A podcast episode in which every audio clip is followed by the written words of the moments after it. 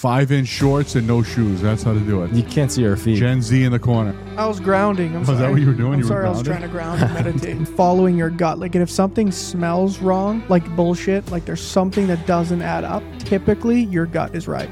There was one billionaire there. The number one takeaway I got from this guy is that he doesn't give a fuck. It either produces for him or it doesn't.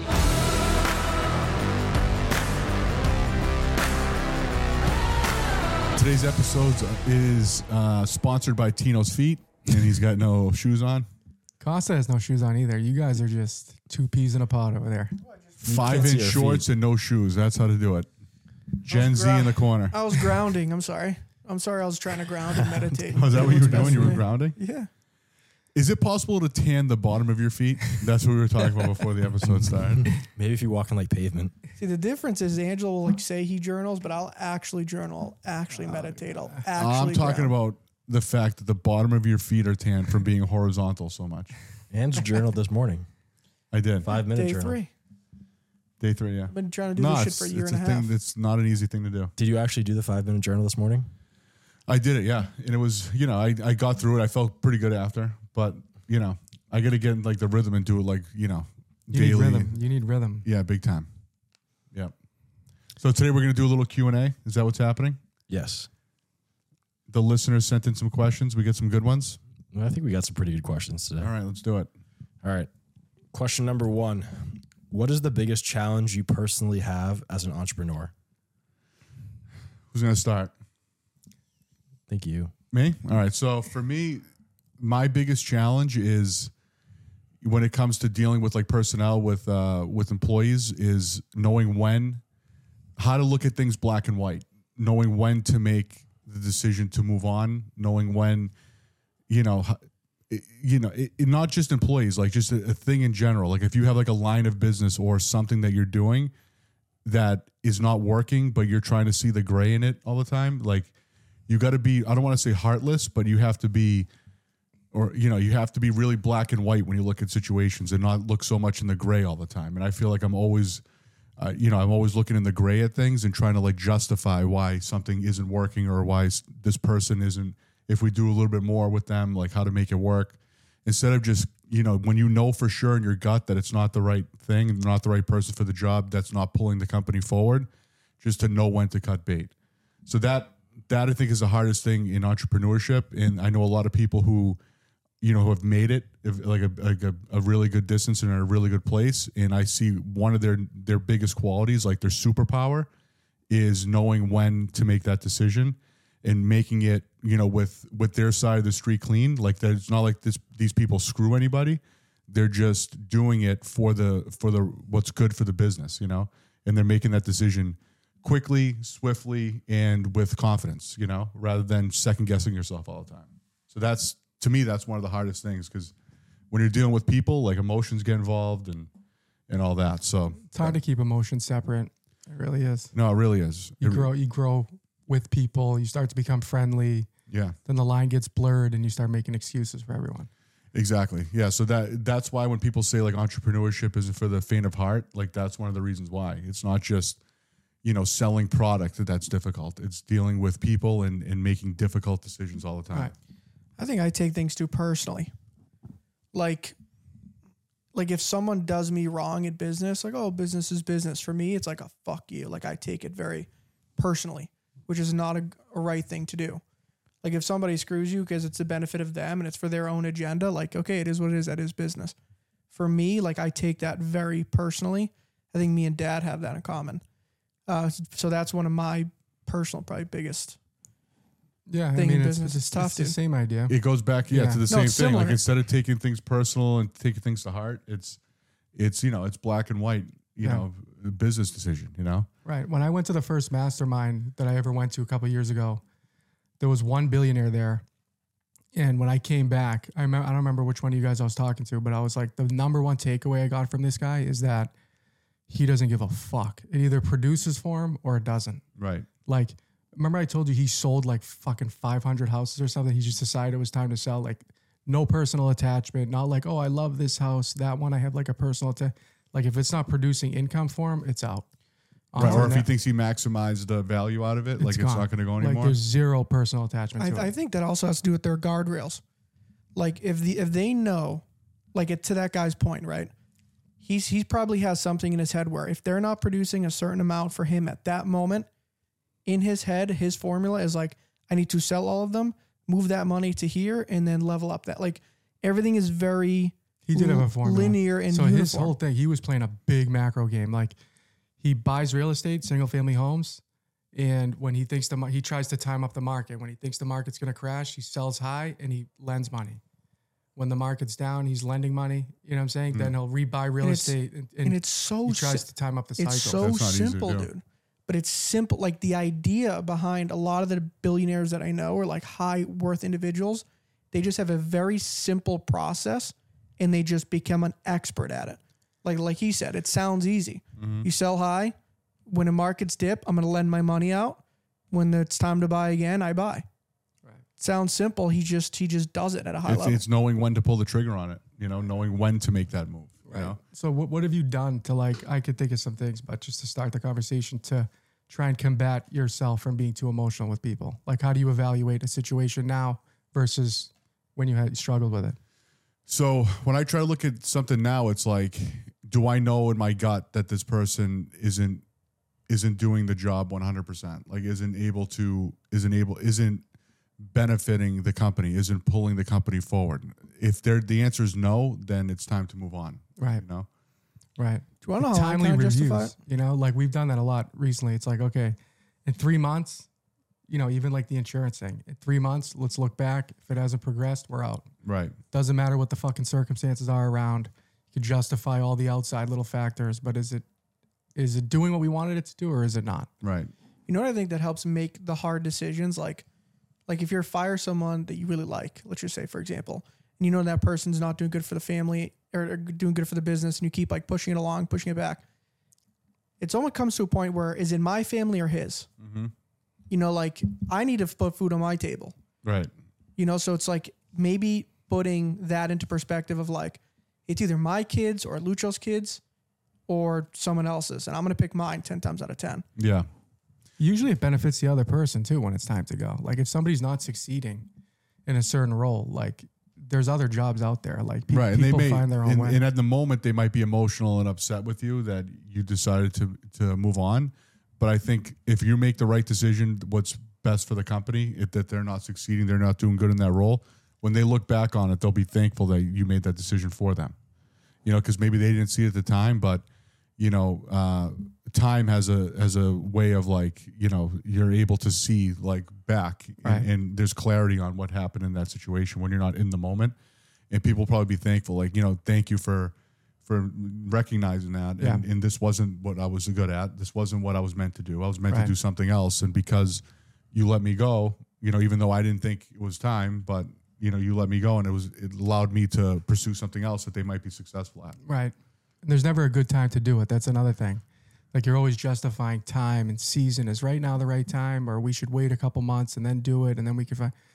The sooner the better. Like there's there's never a bad time to cut dead weight. yeah There- There's really not. Like you'll you'll the sooner you cut it out, the the sooner you give room for the new good things to come in. Exactly. Yeah, but bottom line is, you know, entrepreneurship is not for the faint of heart. You know, you got to be able to make tough decisions at tough times, and you got to follow your gut sometimes and follow it and then do it. Don't fucking justify. Don't try to like hedge your bets. Just make a move and go and move Right. forward. For That's- right or wrong, doesn't matter. exactly. matter. What if it was the right decision, the wrong decision? you made a decision. indecision is is I think is worse than making the wrong Right. decision. Hundred percent. Hundred percent, and it, it leads to stress, anxiety. Like you're just All of it. shit piles up on Right. you. Like you just have a million things that you got to work through Right. because you haven't made clear clear uh, decisions and directions on everything leading up. I think that is Dude, that's a definitely a difficult thing when it comes to entrepreneurship. percent.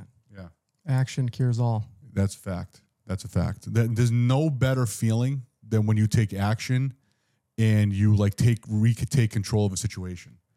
It's the minute you start producing every day again and like you have your finger on the pulse and you're and you're in control over the situation all of a sudden you start feeling better mentally Right, right. Even if what you did wasn't that productive, right but you still even you know for like a small example, like you cleaned your room. You are you are you're building momentum. You Mm-hmm. know, You feel good that you did it. right? Exactly. Even though someone else could have done it for you, but Instead of walking by and seeing the room a fucking mess every day and you're like getting pissed that it's a Right. mess. You Yeah. know, like doing something about it is huge. Yeah. So I have a follow up question to that too, though. Have you ever had a situation where you regretted letting go of someone? that's a good question. I think I might have one for you guys. Ooh. Uh, Whoa. the sh- there's a chef at uh, Beverly, who you guys said was like the best chef of all time, but you guys fired him because that one thing, which he deserved to get scolded for. Yeah. Then I ruined my fucking summer Yes. where I had to work What was fucking name? seven days a week, miss four of my Yeah. friends' What the hell weddings. was that guy's name? I know his name. We want to say it. Starts with a V. Yeah. Yeah, yeah. Yeah. So he was an unbelievable chef. And uh, he did, he was great. Like he created the whole menu. Like he taught me a lot. I worked next to him every day in the kitchen. I learned probably more from him than anybody. Yeah. Um, and there was some other things that were happening along the way too. It wasn't just that one thing, but basically what the story was quick was uh, it was a Monday night. The, a big group of 15 people came in at 8:45. Which They- in Beverly, that's a big deal. Yeah. yeah, like you know, it's, Small we restaurant. closed at nine. Kitchen closed at nine for context. So people came in at eight forty-five. They ordered apps. Then they went to order dinner at like nine fifteen, and he said kitchen's closed and, and refused to order, and refused to make the entrees.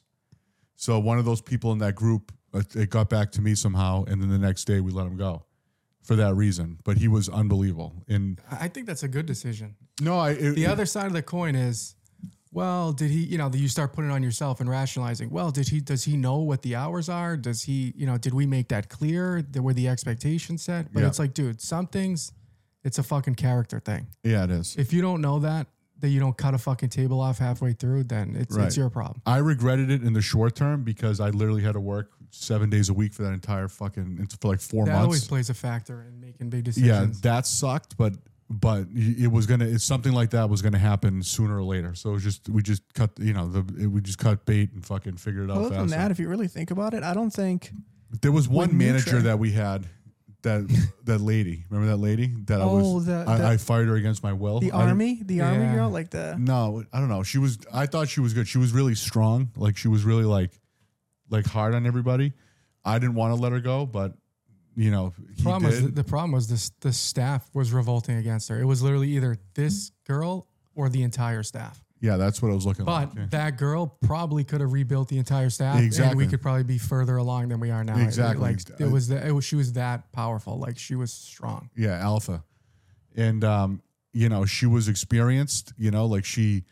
This was before we were like ready to hire experienced people. It was. It was. we were we, at this point in our careers. It was like this was like probably ten years ago. right. It was we, our first restaurant. Still. Yeah, we were still trying to like do everything like our way. And we didn't want to hear what other people said, like that came in with experience. We just wanted bodies to like take shifts, right? Not like actually hear what they had to say about how to run things.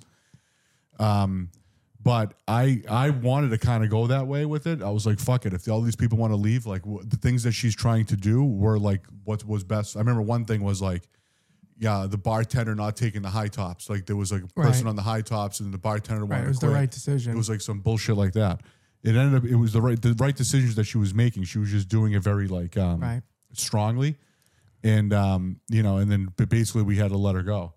And um, but even when we let her go, I was like, I like she could tell Yeah. I didn't want to let her But go. that's the right Tough. decision too. In hindsight, if you don't have the people skills to be able to manage that situation, Yeah, like you got to have a little bit of finesse too. That's a big part of the job. Yeah. You know, exactly. Other than that, though, I off the top of my head, I can't think of anybody. It's No. al- it always ends up you know it's working out. usually f- six months or a year overdue. It's like a huge relief when it's that's done. our Yeah. biggest problem. It's Yeah. at least six months. Well, Right. that's that's where it comes down to like knowing when to make the to make that decision Right. and, and executing on it and not waiting and not letting it fester and more shit build up Right. and then it becomes harder. Just setting do it. boundaries. You know, we're bringing in another huge position right now, and it's literally three months on the dot. We're gonna sit down. We're gonna measure the things that we talked about in the beginning, and we're gonna see where they're at. And it's either gonna go one way or another. Mm-hmm. Three months is the new is Hard the and new fast. max. Right, exactly. Three months is it.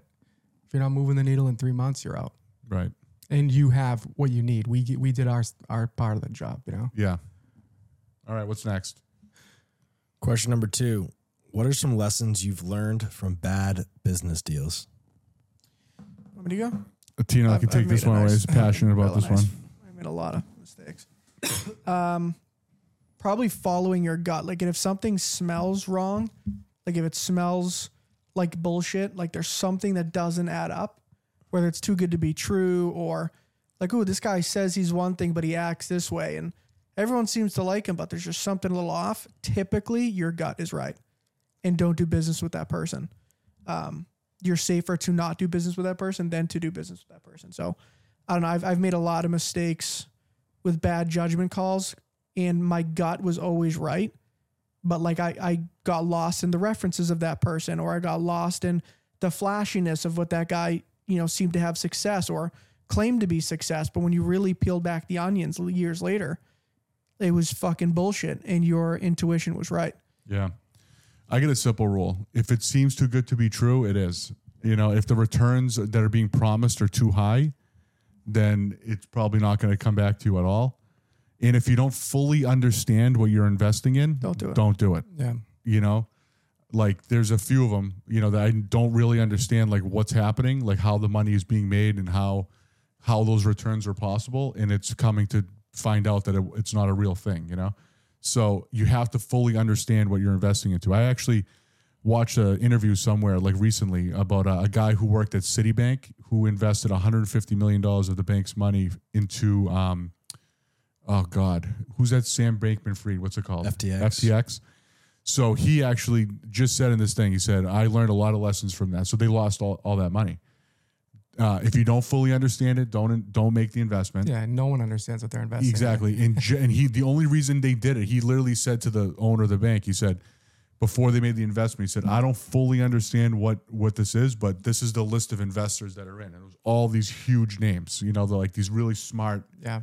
billionaire, millionaire That's guys. what that's what got us on the So he was like, "What am, what am I missing here?" Like, so basically, he went in because everyone else was in. You know, that was like the thing that pushed him over the edge. The owner of the bank said, "I don't know. You make the decision." And the guy said, "All right." He went with it because, and what pushed him over the edge was all these other people in it. So he said two things: one, if you don't fully understand it, don't do it.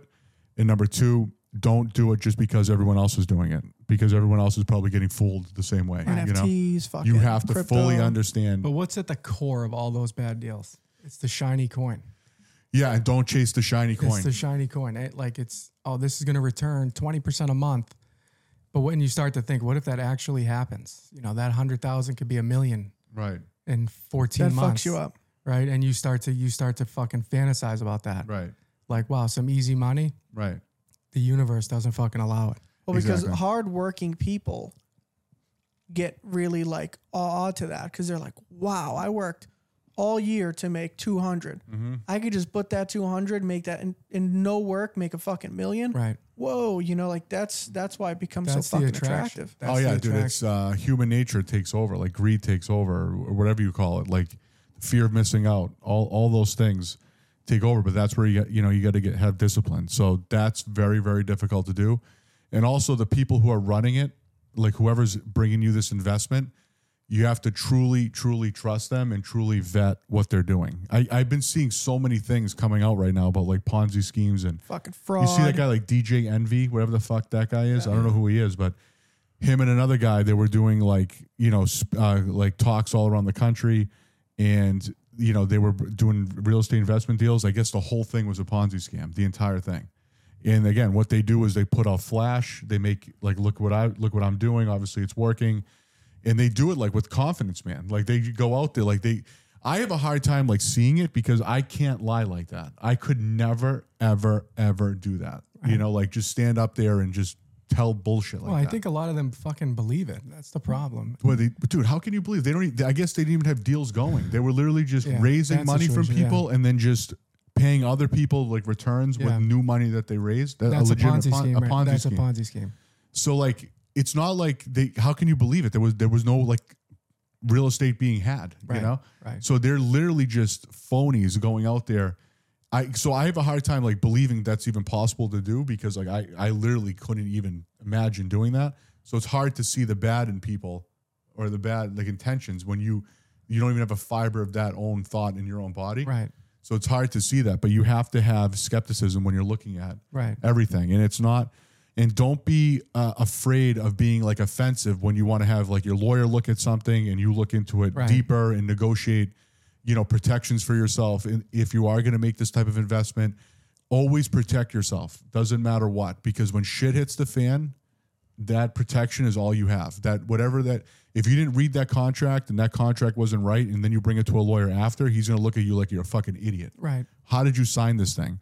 But at the time, you were like, "Oh, this guy's the man. He's my boy. Like, right. You don't want to offend. I don't want to offend him. I don't want to push back too a hard. relationship. It's a relationship. It's a really that's Dude, bullshit. that dude. relationship will be better at the end of the day because if you're showing up with your attorney in a fucking bulletproof right? bulletproof letter, they're that person's going to respect you. They might be a little annoyed, but they're going to respect you more as a business person at the end of the day. E- Maybe not exactly. in that moment, but in the long run, they will. Exactly. Exactly. And and guess what? When when shit hit, does hit the fan, you have protections because when things get ugly, all that stuff goes out the window in a fucking Right. blink of an eye. And we've done plenty of those investments. Like the first, you know, as soon as you start making money, you think, okay, where are we going to invest our money? Right? Right. Like, how can we duplicate this money fast? Right. Right. In addition to what, you know, we're still cash flowing and reinvesting into businesses, but we've made a ton of bad deals. And I think we should talk about a couple. I mean, which one? I mean, you know, I, Which I don't know about individually, but like I think we just kind of laid out like Yeah. the the the turn like the the situ- the issues with them, you know. But all of them, the ones that did go bad, we didn't have the proper protections in place. Yeah. We didn't have the proper lawyer. We didn't have the proper attorney uh, looking at stuff at the time, like to put the proper protections in place. And if you can't get the type of protections that you need, back out. Don't do it. Right. You're much much better not to do the deal than to do a deal and not have those protections in place. That, yeah, like one of the developers that we were finding out of state, like what really pushed us over to do that deal is I had a friend, a very close friend, and he's still a great friend, referred us to the deal, and he was doing it for seven years. yeah. Not one issue. They had somebody paid and a private investigator to look at this guy's background for months. All these other people did all this background, all this research, couldn't find a fucking thing on this guy. yeah. Then Yeah, COVID, fucked happens. that whole thing up. Yeah, all of a so sudden- that, That was a one's a unique little one. tough It was a because good deal. It we was had a a good good deal. run too for a while with it, and then COVID shit at the fan. But the reason shit at the fan is because he was the returns were too big for everybody. So when shit did hit the fan, he was over leveraged, and there was nothing he could do to get out of it. So I remember Dad kept saying like, "That's gonna fall apart soon. It doesn't matter when. It, it's a it's a fact. It's like a, it's like one plus one is two. Overinflated balloon. yeah. Yeah, exactly. He's he's he's overpaying uh, returns to people. There's no possible way that he's able to keep that going forever. If there's any type of bump in the road, it's going to come crashing down. And then COVID was that bump in the road, and it did come crashing down. Yeah.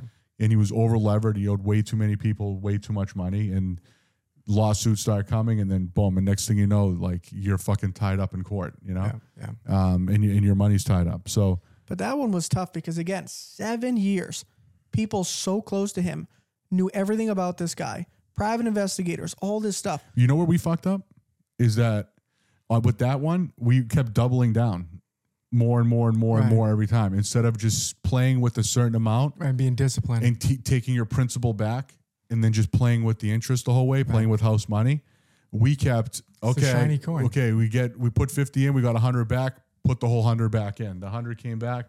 You know now it's two hundred. You put the whole two hundred back instead of being disciplined and staying with like a Right. okay, you're only playing with fifty every time. You know, Right, let's- now And let's just you're play with taking house your money money. off. Yeah, I got money off fucked the right. table. I got And then right you at got, the end. w- w- by the time when COVID hit, we were doubled up everywhere because we were fucking riding high. Next thing you know, fucking we got destroyed because the bump in the road did come. yeah. So again, it's be, being disciplined, Right. you know, and that's hard to do when you're getting returns for a while. It's like you're like, this is unbelievable. It's been working. It's- Yeah. yeah. exactly. So you, you got to be disciplined. The other one, the mistake that we made about the operator of the company was he, we trusted the referrals. So the referrals that we got were from people that at the time I like admired. You know, guys like, you know, Which there's one? guys like What deal are you talking about? the guy who was arrested. Oh yeah, Yeah. I think his intentions were good in the beginning. I don't He know. I'm spun drawing a blank. I himself don't even into know. a pretzel. What do you mean, dude? Tan. oh yeah.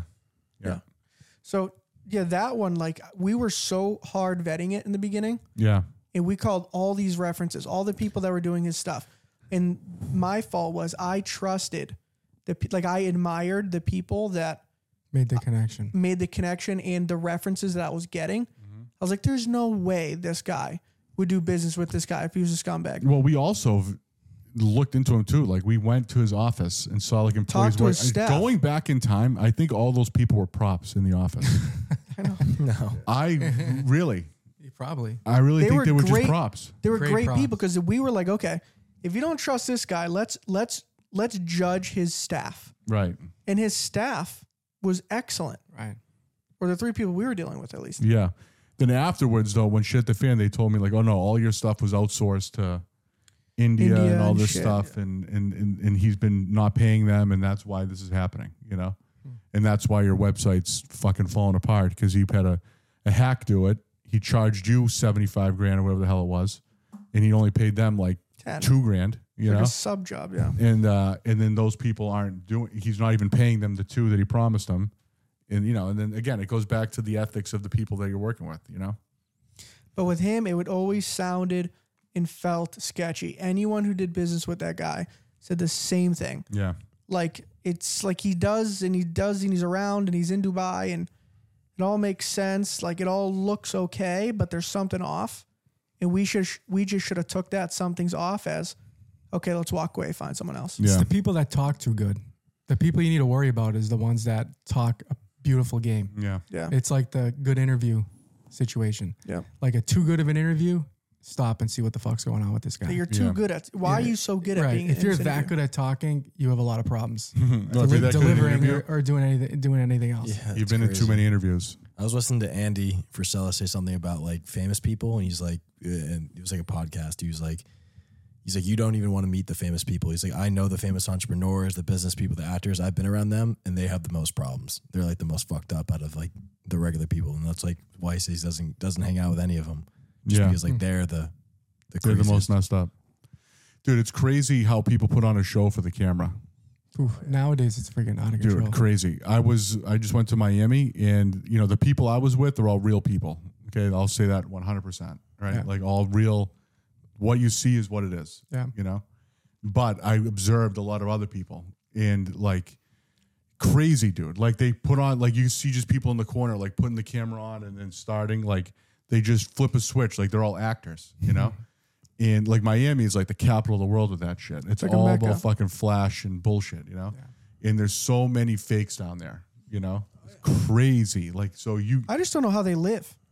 Like you can't fake living in Miami. No, but dude, what they do is that they put on that show so they can get money from their followers in one way or another, whether it's a a program or, or something that they're Coaching, blah, blah, selling. You know what I'm saying? And then they they make their money to live that lifestyle. But if behind behind that facade, there's nothing else. It's just that facade.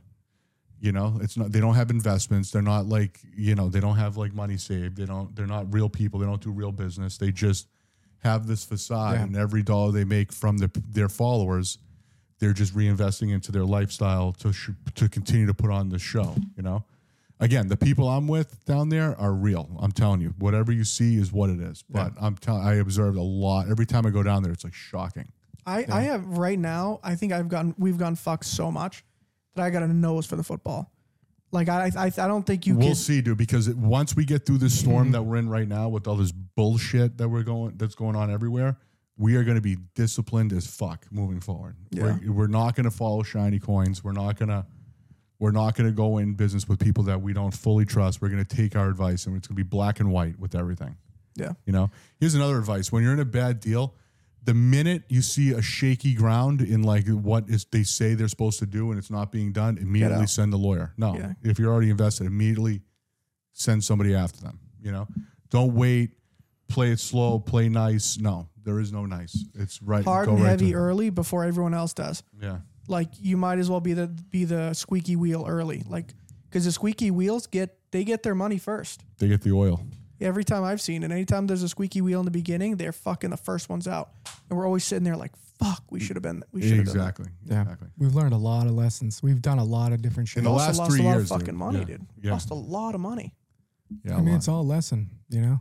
Yep, it's I expensive. don't- the fact that we're still expensive college. fucking- Expensive lesson. The fact that we lost those and and now are and still good, Yeah, is but more we impressive than shoot, like shoot anything or else. shoot, baby. We're friggin' That's it. It's always darkest before the dawn. exactly, Yeah, It's cash flow and fucking rock and roll. exactly. When you're cash flowing, you can fucking shoot. right. Yeah, exactly. I got a question too, following up that. You said you just talked about like broadly, but you said deals. What is your opinion on like the focus when it comes to deals, like sp- uh, picking certain industries or investments? Like, where does that come into play? That's So like the the- guardrail theory. The things that we've just been talking about are anywhere from real estate development deals, um, Forex. forex, Lending. uh, you know, hard money lending, um, you know, out of state real estate projects. Um, what are some other ones? Fucking marijuana. Oh yeah, yeah, marijuana facility. Um, you know, so there, there's a there's a bunch of different things that come. They start- they start coming to you once people know that you're in the game. Deals start coming to you, and then you have to be able to vet them. You know, um, so what what I would go into from now on is only with developers that you know are legit and that you know have a good financial backing and that you know have a track record of success Experience, yeah. right? Or get into a a fund where they're vetting everything properly and you're protected under that their umbrella. you Right. know? A lot of it has to do with the paperwork. Oh, dude, it's everything. Get a good lawyer. Get a good lawyer. That's all I got to say. Yeah, if you're gonna get in the game, get a good lawyer. Yeah. What else? Question three. Yeah. Yeah. A lot of people are saying we are going into recession. How are you guys preparing? Hmm. Plug your holes and dot your fucking I's and cross your T's. I, I think would say- savings is a big thing this year. It you know depends like what position you're in. If you're a business owner, I would say the first thing you want to do starting right now, which is something that we've started doing, is really understanding your costs. Your cost for labor, your cost of goods, your your operational cost. Once you know your cost, then you can start making decisions. You got to really really understand what the expensive things are that you're doing, where the waste is. Once you start knowing your costs, you can start trimming fat, start trimming waste, you know? Um, and you know, so that's like number one. Once you know that, then you can start making decisions. In addition to cutting costs, because you don't want to turtle necessarily. Right. You're still trying to grow. you're you're trying to grow, but you need to know your costs before you start the process to go grow, so you know where to where to invest or, or where to push. You know, um, so in recessions is where a lot of people, you know, where like a lot of millionaires or, or like people really take to the next level is when because ninety percent of people put their head in the shell and just turtle up and wait for the recession to end. But you want to fucking push during the recession. You know, you want to you want to stick out, you know, from the crowd. You know, so know your cost, know where to push. Also, you got to start thinking in, innovatively, right? Where's consumer behavior looking, right? Is it low cost providing products? Like look at look at your product lines, look at your services, and see what can I do to help people in this time, right? Where can I provide extra value for for customers? Because because during a recession, people are still spending money, but they're value hunting, right? Mm-hmm. So you need to be able to over provide value for the same cost. So if you can get your cost tight, it allows you to over deliver for the customer at a at a cheaper rate or at a at a at a more valuable at a more valuable price, you know? So get your cost tight and over deliver to your products. Yeah. To I your like that. consumers. I think I think multiple streams of revenue is important too.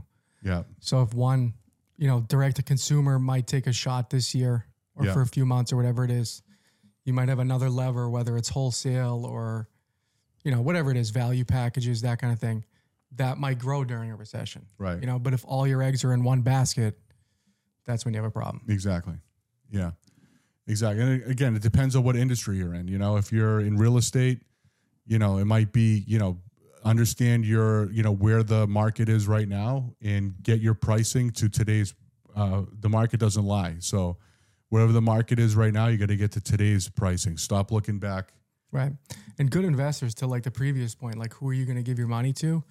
If you give your money to a savvy investor, a developer that's been doing it and they've seen what a recession looks like, Right. they're preparing for that. Exactly. So you that doesn't mean you're going to lose money because it's a recession. Those people already have those numbers factored in. They have that uh, an additional exit plan, um, that kind of thing. Like they're, they're not going to lose. They're in, you know, they're savvy in exactly. their space. Exactly. And if you handle yourself right during a recession, whether it's a company you're marketing or real estate that you're investing in, or you can really come out the other side better off than you are because there's going to be deals to be had Hundred percent. everywhere. Our biggest growth came during COVID. right. That's when we picked up Uh, we picked up another restaurant. Nutre exploded. Yeah, the restaurants really started doing. Yeah, we, Better. we got a couple. We got a couple good real estate You deals. mastered takeout. Yeah, we we really developed an unbelievable takeout and catering Yeah, uh, program. yeah. You just can't be afraid. You got to double down and just pay attention. I think, like you said, I think consumer behavior is huge. Exactly. It's not like, you know, a recession. A recession isn't just like everything crashes overnight necessarily. Right. It it it ha- it's happened right now in my opinion it's happening right now. It's not like It has been. It's coming. It's here. This is this is what it looks like, you know? Like people's credit cards are fucking maxed out. Everything's really expensive. People are starting to change their spending habits. You can see it. We have a pretty good idea like of the macro economy just because we service so many people, right? So we can see in our companies like how and you can see between all of our businesses, they all kind of they're they're riding the same waves. You Yeah. know, so you can see consumer behavior how it's changing uh, you know, like this year versus the same time last year. So it's happening right now. So it's not like this when you hear like, oh, the word recession. What recession actually means, like in the term that the like the media uses it, is a negative growth in GDP for the for the con- for the country, right? Um, but I look at it like it's what's going on around you, like in, in in the economy, like what's consumer behavior looking like, what's spending looking like, and that shit is is changing. It's not like everyone just stays in their house and never buys anything ever again. People Right. still need to live. People are still working. The good news right now is that every the unemployment is super low. Yeah. Do you want to know my opinion on that? On speaking on the, on the unemployment, Yeah, go ahead. I was just mid word, but go ahead. Go ahead. I think that Amazon, Uber, and like DoorDash save the ent- is saving and save the entire country. yes, you If- heard that at the at the mastermind, right? I heard. No. no, you just came up with that. Yeah. Well, mastermind. Okay, Questionable. That's questionable. Well, mastermind. No, no, it's fine. I wasn't there. No, no, it's good. It's, It's good. fine.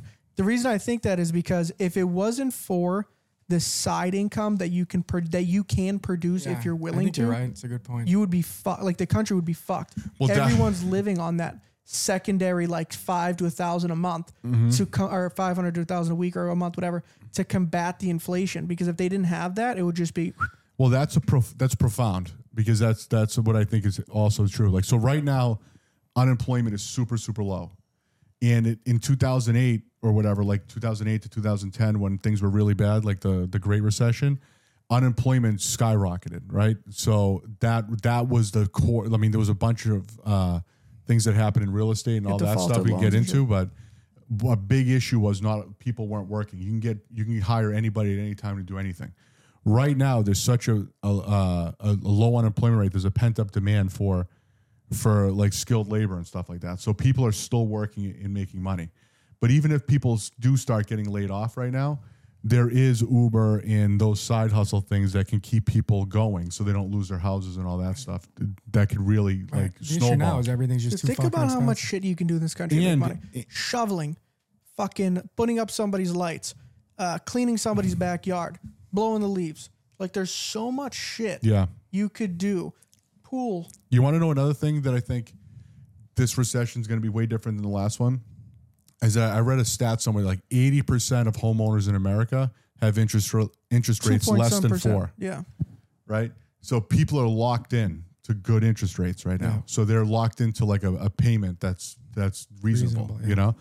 So if you can find a way to work and make ends meet and keep your house, that is a big difference between this recession that's coming and the last one. The- What's fucking happening right now is that things are so expensive, you know, that people just are disgusted with how expensive everything is that they just don't want to spend. Right. I think the biggest The thing that's money. going to happen in our generation is you're not going to see homeowners under the age of 30 anymore. Like there's that's gone. Well, dude, that's what they're doing right now by raising the rates is having the the opposite effect of what they wanted to happen. What they the reason they wanted to raise the rates was to decrease inflation, which they can say whatever they want. Oh, like the in, in, inflation has like gone down or stabilized. Dude, everything is still very, very, very expensive. Nothing has come down because the cost of labor went up so much, so drastically. You Right. can't reduce the cost of labor as, after it goes up Right. The cost of goods came down. the cost of some goods come down, but not fucking labor. Once Right. someone makes thirty dollars an hour, you can't bring them back down to twenty two. Right. You know, like they're they are there, and then now they, you know, their the rent has gone up, everything like that. But with these interest rates, what it's done by by going up on the rates so much is that it made it forced people that wanted to sell their homes not to sell their homes because they don't want to sell their 3% interest rate yeah. to get into 8% somewhere else which decreased the which is decreasing inventory, and making it so that all these people who are in their mid 20s and early 30s and all that stuff who are like ready to buy homes there's nothing for them to buy. And anything they do want to buy is unaffordable because of these fucking rates. So they wanted to help uh, make houses more affordable by doing this. It had the exact opposite uh, rea- uh, action reaction. And and, then once the rates do go down there's such a pent up demand for people Ooh, that need to buy It's gonna be crazy. the minute the rates start creeping down a little bit, you're going to see so many houses hit the market, and they're just going to be a bidding Right. wars on bidding Right. wars for so many people to buy. The only way to prevent that from happening is a mass explosion of inventory. It- well, uh, there, that, which could happen too, because it's, there's also going to be a pent up demand of people who've been waiting to sell that haven't. Right. You know, I don't think that's enough people. but I don't the think it's sca- enough. The scary There's more part that about this buy. whole thing is America is going to turn to a rental a renters market, and renters, a nation of renters. a renters. nation of renters, which is a problem. And if you look back, like when mom bought a house, right? Let's say mom bought a house in the '90s. Let's say the average house was like 200 grand. Like you say, oh well, yeah, but their their in- their income was less. It's not even comparable into perspective.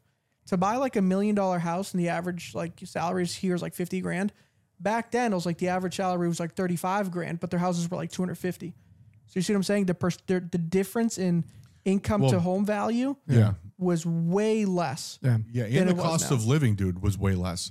Dude, the cost of living right now, and I, you know, ne- before they didn't have Netflix, Disney Plus, fucking Hulu, um, you know, your cell phone bill, all Utility these companies. uh, internet internet bills, all just those things I just named were things that weren't here like ten years ago, and right there is like three hundred bucks a month, right? Just on top of what like a, a- an average family needs to do. And you can't not have a cell phone. You can't not have internet. You know, dude, Comcast charges like hundred dollars a month just for fucking internet. Right. You know, um, you know, your a family plan for a cell phone bill is like two hundred bucks a month or something like that. Yeah. Yeah, Healthcare, forget about it. Yeah, dude, hell, like yeah, your cost of insurance. I mean, every dude, you need to make like three hundred grand a year just Guess to, how much I pay for insurance? I checked yesterday. what for a fam- I lost it. for a no, my- family plan? No, my personal car. Oh, I lost it. I called uh, Eric. I said I need a new plan. Eight hundred dollars a month. up. Well, dude, you okay? Ninety seven hundred dollars a year.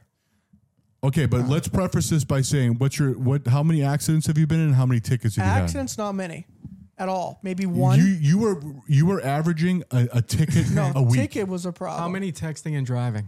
Some text. There, job. there was a there was a point in time where you were getting pulled over by the same cop on the same Fuck that street. guy. Self-inflicted Reading wounds. police. Yeah, being on your phone. he just kept scumbag. giving you tickets like, dude, when are you gonna look at the road? Time out.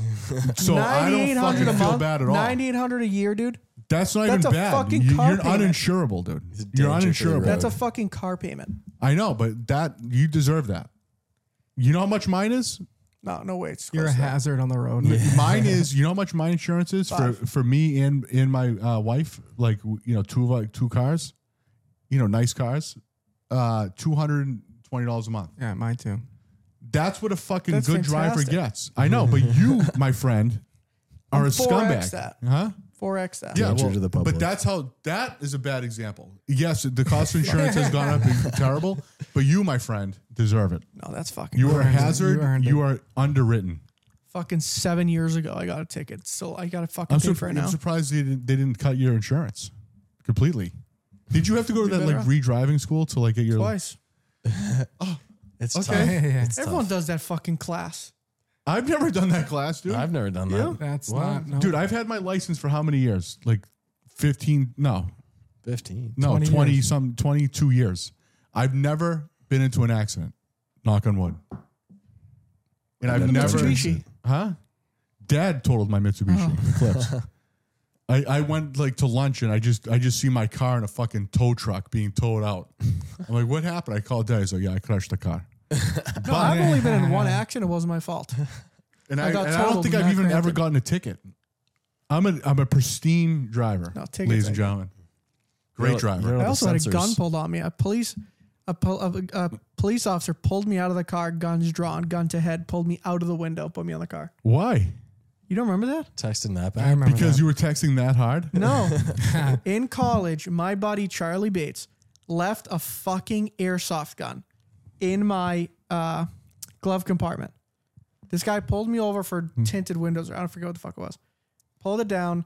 He goes, license and registration. Where's my registration? Oh God. Here's my in gun. the glove box. Here's my gun. I I undo the glove box. The guy sees it, guns drawn, gun to head, pulled me out of the window, okay, onto the ground, in the middle of uh, uh the Medford the Medford roundabout. Wow. Uh, gun to head outside of the car now, arrested, okay, and this guy is screaming at me, dude. Were you hmm. shit faced? No, Definitely. it was like 2 mm-hmm. p.m. during the middle of the day. I said, "What?" I said, "What's going on, sir?" He was like, "Do you have a gun?" I said, "No, no, it's an air, it's an airsoft gun. My friend put it there. Like, I'm so sorry." Hmm. And then he got so pissed, he put me in the back of the car. He took all the shit in my car, emptied it all out, like in my car seat. There was like pill bottles, like my Adderall, my like whatever medicate. He just poured it all on the seats, let me go, and that was it. Wow. He said, I could have killed you. I was gonna kill you. I should have killed you. I was, I was so close. I to killing should have killed you. you. He's like, I was so, That's I was He so close. not killing you. He's like, I was so close that's of tough. killing you. I was Like, so close finally, I to get pulling the, the moment trigger. to finally He's like, kill what if that was? He's like, my life was on line. I was gonna kill you. I was gonna pull the trigger. Could have shot me in the leg, buddy. Jesus Christ, buddy, you gonna put a gun to my head? I'm fucking 18. Well, you probably deserved it. Did you have that? Oh, never mind. Yeah, I had a, I had a, uh, I had the Mazda. That's yeah. Moral of the story: Don't carry fake guns in your car. No, crazy. Not the move. Yeah. So I forget what even the what was it we were even talking about. The recession. Oh yeah. It's all fair. Yeah, so prepare yourself. You know, get your costs in line. Start thinking about different revenue streams. Start thinking about how to over deliver for your customers over the next few years. And and that when you come out of it on the other side, you're going to be better off than when you went in. Yeah. That's a fact. Yeah. Yeah. Don't be scared. You just got to deal with it head on. Period. Is that it? That's All it. right, that's it for today. Let's go. Till next time.